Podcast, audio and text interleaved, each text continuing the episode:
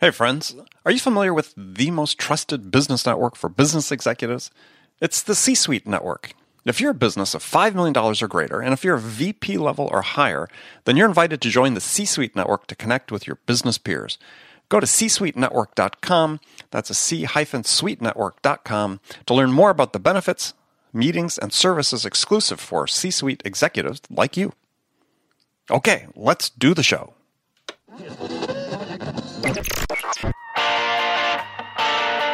It's time to accelerate. Hey, friends, this is Andy. Welcome to episode 463 of Accelerate, where I hold in depth conversations with today's leading experts in sales, marketing, and leadership six days a week. Hey, if you haven't already done so, please go to iTunes, subscribe to this podcast, leave us a review. We'd really appreciate it. You can do it all from the phone that you're listening to this podcast on. In fact, if you want to take a second, pause, I'll wait for you. I'll be here when you get back. Now, did you know that studies have found that the cost of a bad sales hire is four to seven times the annual salary of the position? And that, that's a huge cost, a huge penalty if you get it wrong. And if you're a CEO and a sales leader, you can't afford to do this very often. Unfortunately, too many companies do. So, to help, I've created a step by step guide that'll show you how to develop a process to hire the right sales candidates for your company. It's called How to Hire a Winning Sales Team, and it's free. Just go to accelerate accelerate.fm forward slash winning. Again, that's accelerate.fm forward slash winning to get your free copy today. Joining me on the show today is Elise Mitchell. She's the CEO of Mitchell Communications Group and CEO of Dentsu Aegis Public Relations Network, as well as the author of a very interesting book called Leading Through the Turn How a Journey Mindset Can Help Leaders Find Success and Significance.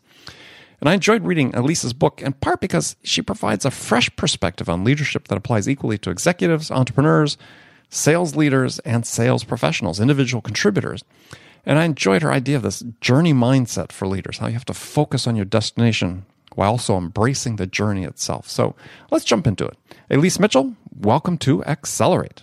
Thank you, Andy. I'm excited to be here. Well, good. Excited to have you on. So, in the book, Leading Through the Turn, you're um, conveying leadership lessons from the perspective of a motorcycle rider. I sort of harkening back to Robert Pirsig's classic, you know, the Zen and Art of Motorcycle Maintenance, as I was, as I was reading yeah.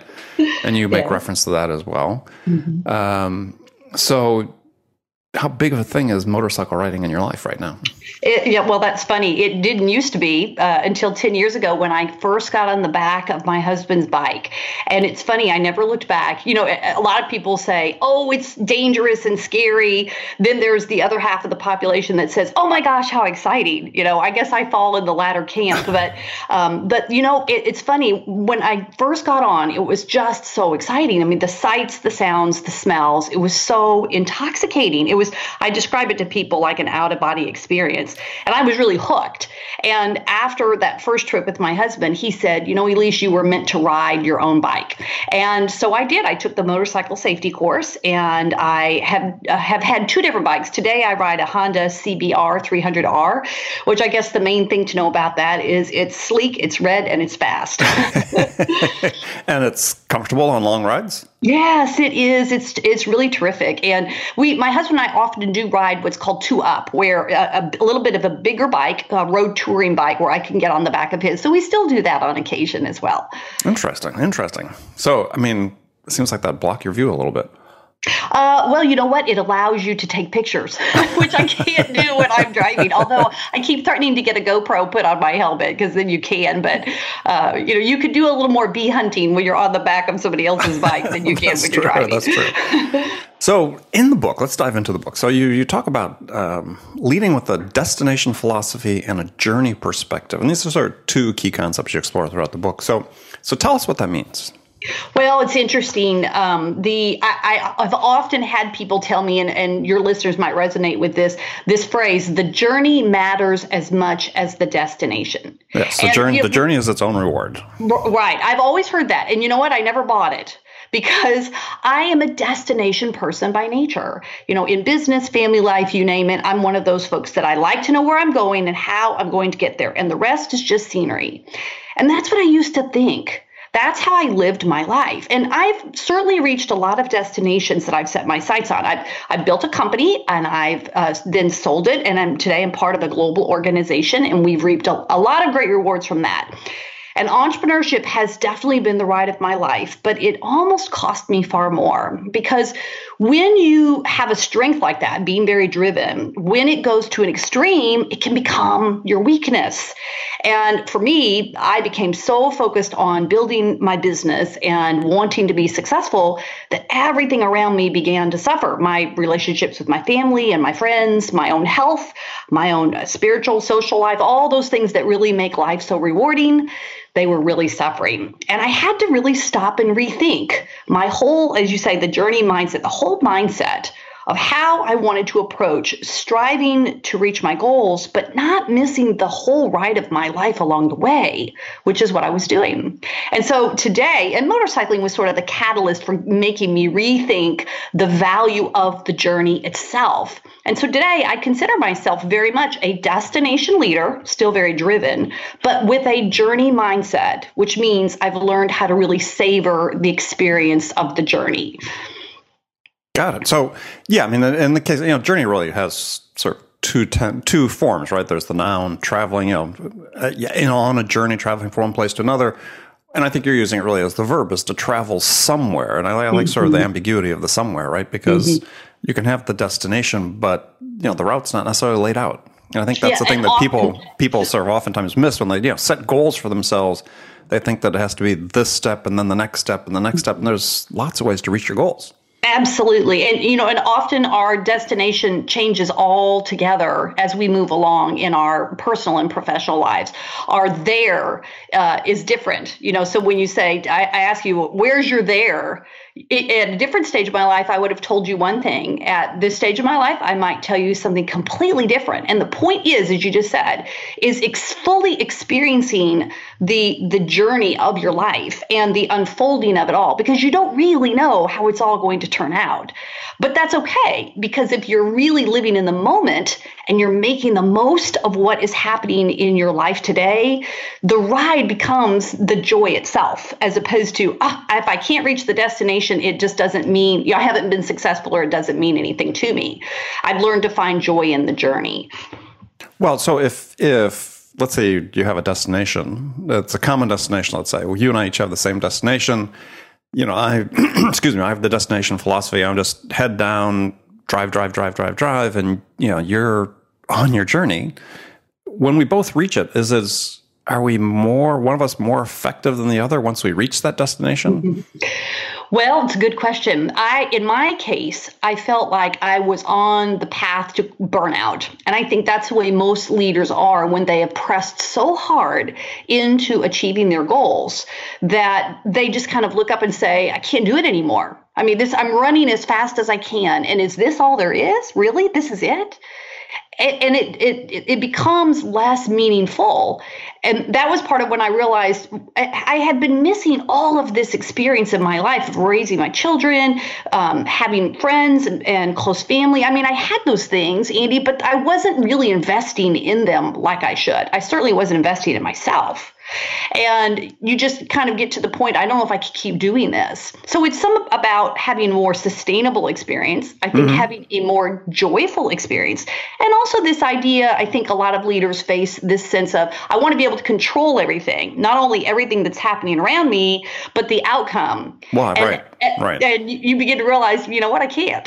I can't control everything. So how do I still embrace what's happening to me and learn to go with the detours that are happening in my life and become opportunistic about the things that are maybe unplanned that are happening to me and still make the experience a great one.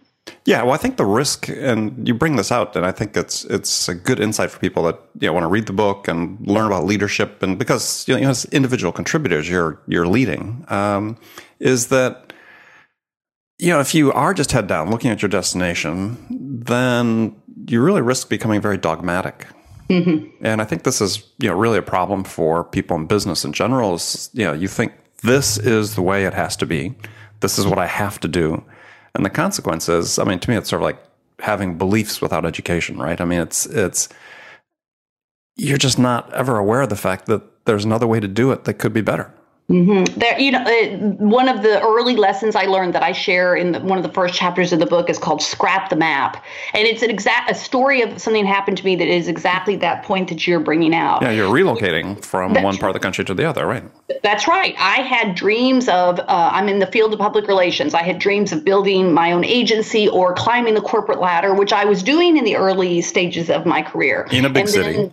Boom. Yeah. My husband uh, had an opportunity to take a job, and we moved um, to a different part of the country to a very small market. And I just remember being so angry about that. Like, this is not the plan, you know? How, I don't want that kind of a detour. I, I want to stay where we are or I want to do something better. And there's a real question that you have to ask yourself because we all face these detours, whether it's in our personal or professional lives, is am I going to um, go with this detour and be bitter about it? Or am I going to go and let change make me better? I mean, all we all know this in life. We cannot always control what's happening to us, but we can control our response to it.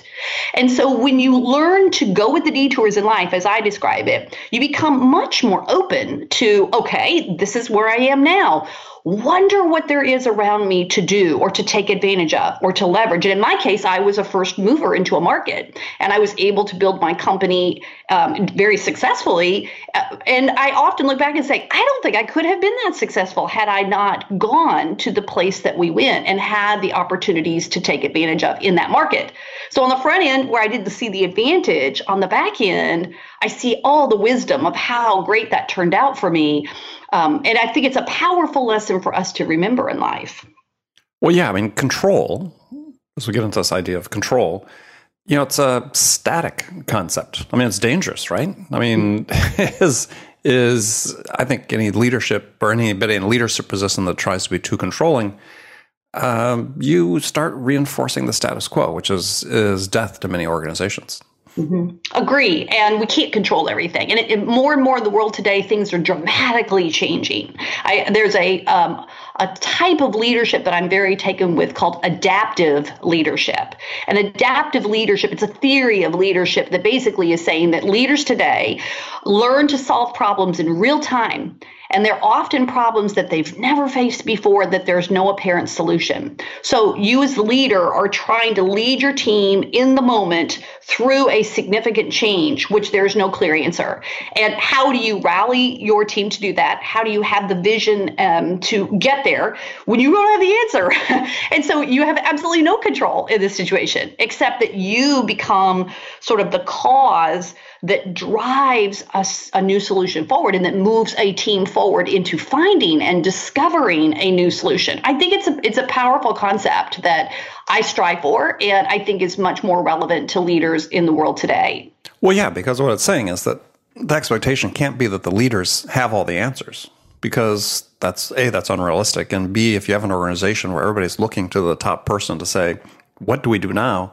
Again you're an organization that's in crisis at that point yeah, and you do not want a company that's built around you. I, I, remember we, about 10 years into building my company, we hit this rapid stage of growth. It was, it's really was odd. It was right, it started in 2008, uh, believe it or not, right when the recession hit. But over the next five years, we grew more than 500%. And I went through another crisis of a different kind. At that point, it was crisis in leadership when I realized, well, I, as the founder uh, and the leader of the company, well, I could do everything in the company, but should I? Be doing everything in the company. Gosh, no. I needed to build a leadership team around me. I needed to empower and equip them. And I need to give all that good stuff away to them, give them responsibility and authority and credit. And boy, that was hard. That was probably one of the hardest lessons I've ever been through as a leader was um, moving myself to another level as a leader. But that meant letting go. And that's very hard for most leaders to do, particularly entrepreneurs. Well, you talk about that in the book about um, you know the moment of fear, which I thought was an interesting thing. You talk about you know first trip on the motorcycle, getting on the back of the bike with your husband, and you said that it you know generated something inside you that was that you'd come to know well as a CEO, which was fear. So I mean, oftentimes I think people don't think about that. It's, they don't want to necessarily think that their CEOs are are frightened of something, but is that a sort of common feeling? Oh, um, you know, I had a reporter once ask me right when the, uh, I released the book about two months ago, and she said, Elise, are you fearless? And I almost wanted to laugh out loud because I thought, well, I think she sees our track record of success and she might assume that I have no fear. And I said, I wish I could tell you that that was true, but nothing could be further from the truth. Of course, I have fears. We all do. And it's funny, though, how my fears have changed. Um, years ago, when I was building the company, my biggest fear was fear of failure and, and even worse, fear of public failure, which is not necessarily a bad motivator, right? It, I think a lot of us have that experience is I want to be successful. So it, it keeps you pushing maybe a little bit harder when you have that fear. But having been through different failures in my uh, career, and also realizing that if that was the worst thing I was afraid of, I really was um, not shooting high enough. uh, I realized that now, you know what, my biggest fear is my um, loss of self respect. I worry that I um, I would I don't want to do anything that I would ever feel like I lost my own integrity. Mm-hmm. And I'm I actually like that fear a lot better because it makes me stop and think about the decisions that I make all the time to make sure that, you know, no, it's not that that something would fail, but it was that I would do something that I would believe to be wrong and that I couldn't live with myself. So it's it's a good question for leaders to ask themselves, what am I afraid of? And how can I tackle that fear? How can I stare down that tiger and feel like that fear does not own me anymore? Well, you you point out in the book you said that you've learned not to let a lack of knowledge or fear of failure hold you back from taking the next step. I mean, is that saying, "Hey, fake it till you make it"? well, um, I would say that every step of leadership feels a bit like that in my view. It, especially if you're moving up. If you're ambitious and you want to grow and challenge yourself as a leader then it's not a parallel move. You may have a few of those of course but ultimately you're you're striving to grow and you're striving to improve your skills your knowledge your expertise. You're, you want to broaden your impact. And so it should be a bit of a stretch. And there are going to be plenty of things that you will not know as you step into that role and that responsibility as a leader. And you can't let it hold you back because I think that the fear of failure, if it holds you back and paralyzes you, that's when that fear has won.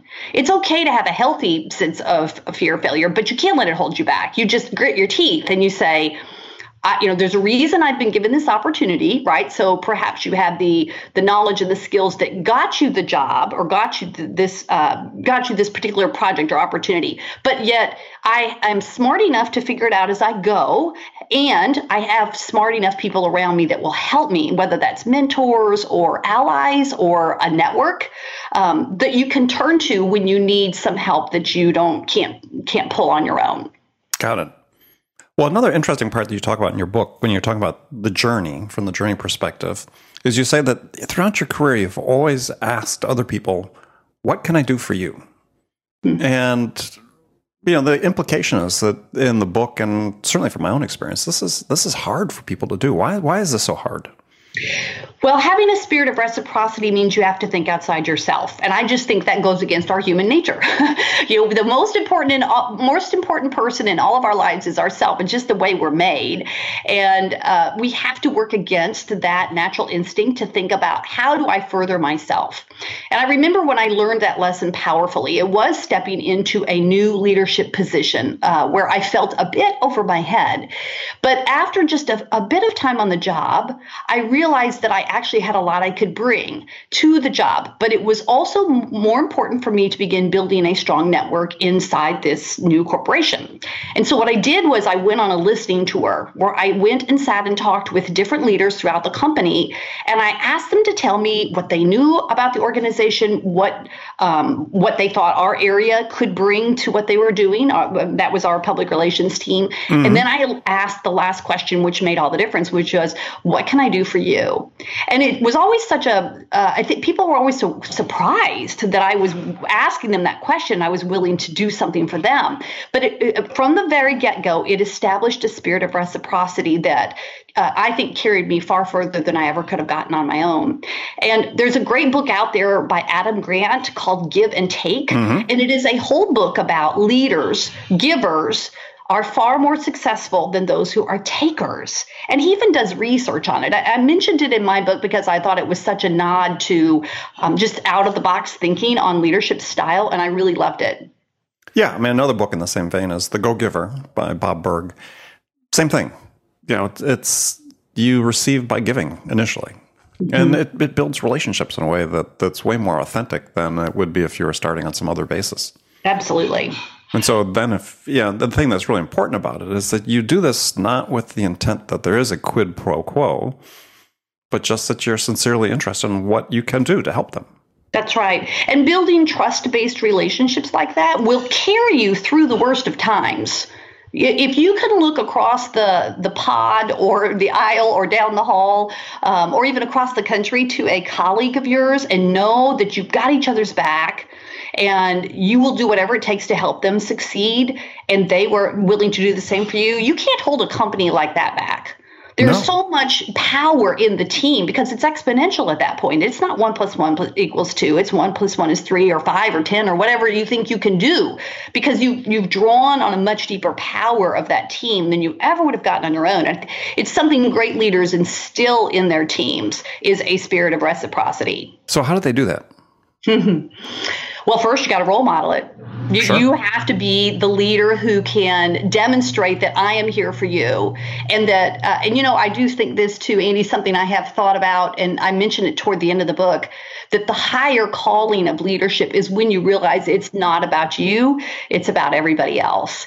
And and I think leadership takes on a very different um, a different level of significance in your life when you realize what a privilege it is to be a leader because of your ability to impact and change the lives of those you lead. And so you approach leadership in a very different way. And I think that style of very selfless leader, the coaching leader, the giving leader, um, I, there's just nothing that people won't do for that kind of leader. They will follow you to the ends of the earth. I've seen that with our team. Uh, at times, I'm sure I did not deserve deserve their loyalty or their commitment, um, but I've seen the power of that. And I think it's far more authentic and compelling for people to want to work for leaders who are like that than those who are takers. So, how does that fit then into the, the paradigm you talk about the called leader versus the accidental leader? Excuse me. Well, oh, a frog in my throat today. But the uh, called leader versus accidental leader. Well, the called leader, I, I, guess in the book I described myself as I thought I was a called leader, which for me was it was in my DNA to become a leader. And all throughout my young life, I sought out leadership opportunities. And so it was no surprise, I think, to anybody who knew me um, in my youth that I would strive to be a leader. Accidental leaders are those who find themselves in leadership and they didn't really have any intention of it, whether it's um, maybe it's a family business they had to take over or um, they're in a company where somebody unexpectedly stepped out of leadership and people turned to them and asked them to become a leader. And so it's almost what is what is your mindset as you approach leadership? And I'm and in the book I I, I, tell people I don't care whether you're a called leader or an, or an accidental leader, the opportunity for you to lead in a powerful way is there if you want it. And it's sort of up to you at that point if you have the heart of an explorer, you know, kind of on the destination journey theme. If you're willing to be an explorer and step out into the journey of leadership, even though you don't know how it's going to turn out, there's a lot of things you don't know, you feel ill prepared. We all do. are you willing to be the explorer and go anyway? And uh, and that is actually i think uh, part of the spirit of reciprocity is because you realize at that point that you're giving your life into something that um, is probably going to be more about um, helping those around you than it is about helping yourself. Well something interesting i've been reading separately it is you sort of relates to part what you're talking about you said you know the unpredictability is part of the fun if you're journey minded and you talk about your trip to or your relocation, excuse me, from uh, East Coast to to Arkansas.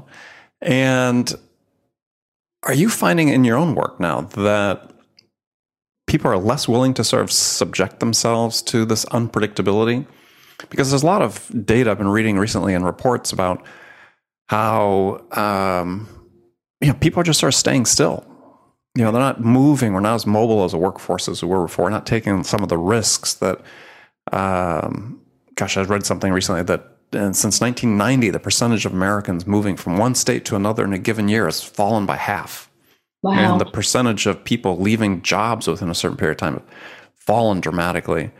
Um, what do you think of the implications of that? I mean, is is less people willing to, are in your mind, do you see less people willing to step up and take these risks, especially if it involves some sort of uh, big change like you undertook?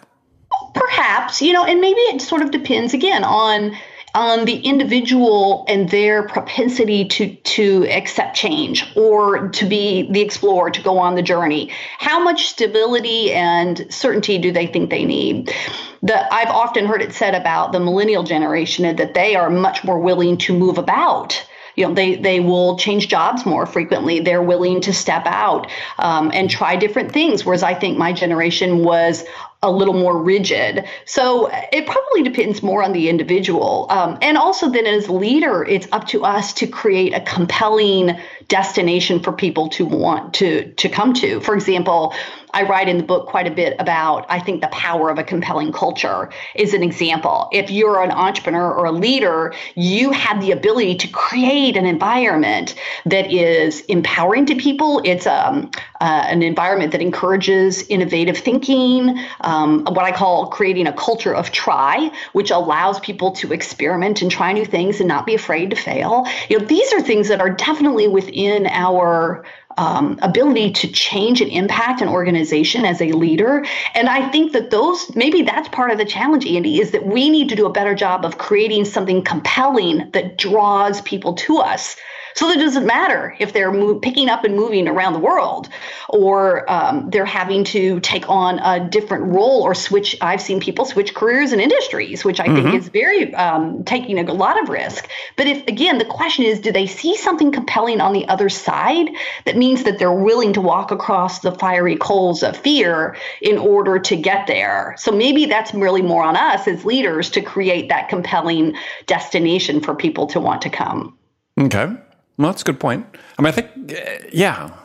Well, one of the things that, that I wanted to foster a follow up on that on is is you know, we talk about leadership sort of this destination is, and I, I see this unfortunately a fair amount in some companies I work with is that that some people think that leadership is sort of its own reward, like it's it is sort of the pinnacle, and as you point out, it's it's really just the beginning. Yes, indeed, and uh, again, uh, thinking about the higher calling of leadership, which was something that, that was sort of my turning point in life, the time that I got on the back of the motorcycle when I was asking the burning question, is this all there is? It was trying to determine what good could I do as a leader? You know, I was beginning to think about things like, you know, can you actually create significance in the lives of others? I mean, if you're in business, you know, for me, if you build a company, like that's not, I'm not saving anybody's life. I don't, I wasn't feeling like I was doing something significant with my time. And I do think people today are very oriented toward cause and wanting to do something mm-hmm. good for others, for their community, not just for themselves. And they ask that question, what good is what am I doing? What, what good is what good am I doing mm-hmm. in my work every day? What is the purpose of my work? And that was when I began to realize that indeed, in fact, leadership is one of the highest callings you can have because of your ability to impact other people's lives. We have so much potential to make decisions, open doors, um, change the entire trajectory of a person's career or their life. I mean, how many times can we sit back and think about people who did that for us? We have that ability to do that still today as leaders. And I think it begins to it began to give me a greater sense of purpose and satisfaction about what I felt like I'd been called to do. And that leadership was a was a great calling if I chose to think of it in that way. And I think exploring that further, because we talk about this concept of significance comes up increasingly as you, especially as I talk in talk to guests like yourself that have written about leadership, that are in leadership positions, and reading books about it. You know, this living a life of significance, you know, comes up more and more frequently. I mean, are you defining it, you know, too narrowly or too broadly? I mean, when someone's sort of an individual contributor, because I look at leadership and sales, for instance, we have a big sales audience that listens to this. Is I think that sales leadership starts with the individual. You know, in terms of how they work with their customers, how they work with their peers, and so on within the company is so what what role is significance in that? Well significance okay that was that's an excellent question. I have thought about that quite a bit actually is to me, significance is less about this idea of sort of this grandiose idea of being a, a, philanthropist or, you know, changing the entire world, which is sort of what you think about when you're young, you know, mm-hmm. is I'm mm-hmm. going to have this big impact. And instead, today, I think much more about significance as doing the right things one thing at a time. It's doing what's directly in front of me today, changing that one person's life for good, helping that customer with that very unexpected need or request that they have, furthering their business and their opportunities as a professional. these are all the seemingly small things. But when you string your entire career together with all of the different small things that you have been able to do to help others around you in one in one way in one day this idea of significance, I think, becomes very um, palatable and very believable because you begin to see, wow, I've really been able to do a lot. And I didn't do it by seeking significance for myself. I did it by creating significance for others, one person, one opportunity, one day at a time. And that became much more believable to me to think that maybe my leadership could have the potential for significance. Because when I thought about all the people that I've touched in my life, I realized, well, that was a lot. Mm-hmm, mm-hmm. So it, I think it becomes more empowering idea as I can do something important today that can change the lives of others. And all I have to do is what's right in front of me. Excellent. Excellent. Well, Elise, I want to thank you for taking the time to join us on the show today and uh, tell folks how they can find out more about you, connect with you, learn more about your book. Thank you, Andy. Yes, please. I would love to connect with um, listeners and readers. The um, I have a website called elisemitchell.com. So it's E L I S E M I T C H E L L, my name, elisemitchell.com. And they can find out anything they want. They can buy the book there, Leading Through the Turn. They um, I have a lot of people that ask me to come and speak at conferences and events. Uh, you can certainly do that there. I have an email um, and a blog that goes out weekly. You can sign up there. Any way that I can be of some service to someone else, I would love to do that because my goal is simply to help others to lead at their best. All right. Well, very good. Well, thanks again for joining us today. And friends, thank you for spending this time with us today. As always, make sure you come back and join us again tomorrow. Until then, I appreciate if you get a chance, go to iTunes, subscribe, leave a review for Accelerate. We really want to hear what you have to say, either good or bad, whatever we can do to improve this experience for you. And thanks again for joining me. Until next time, this is Andy Paul. Good selling, everyone.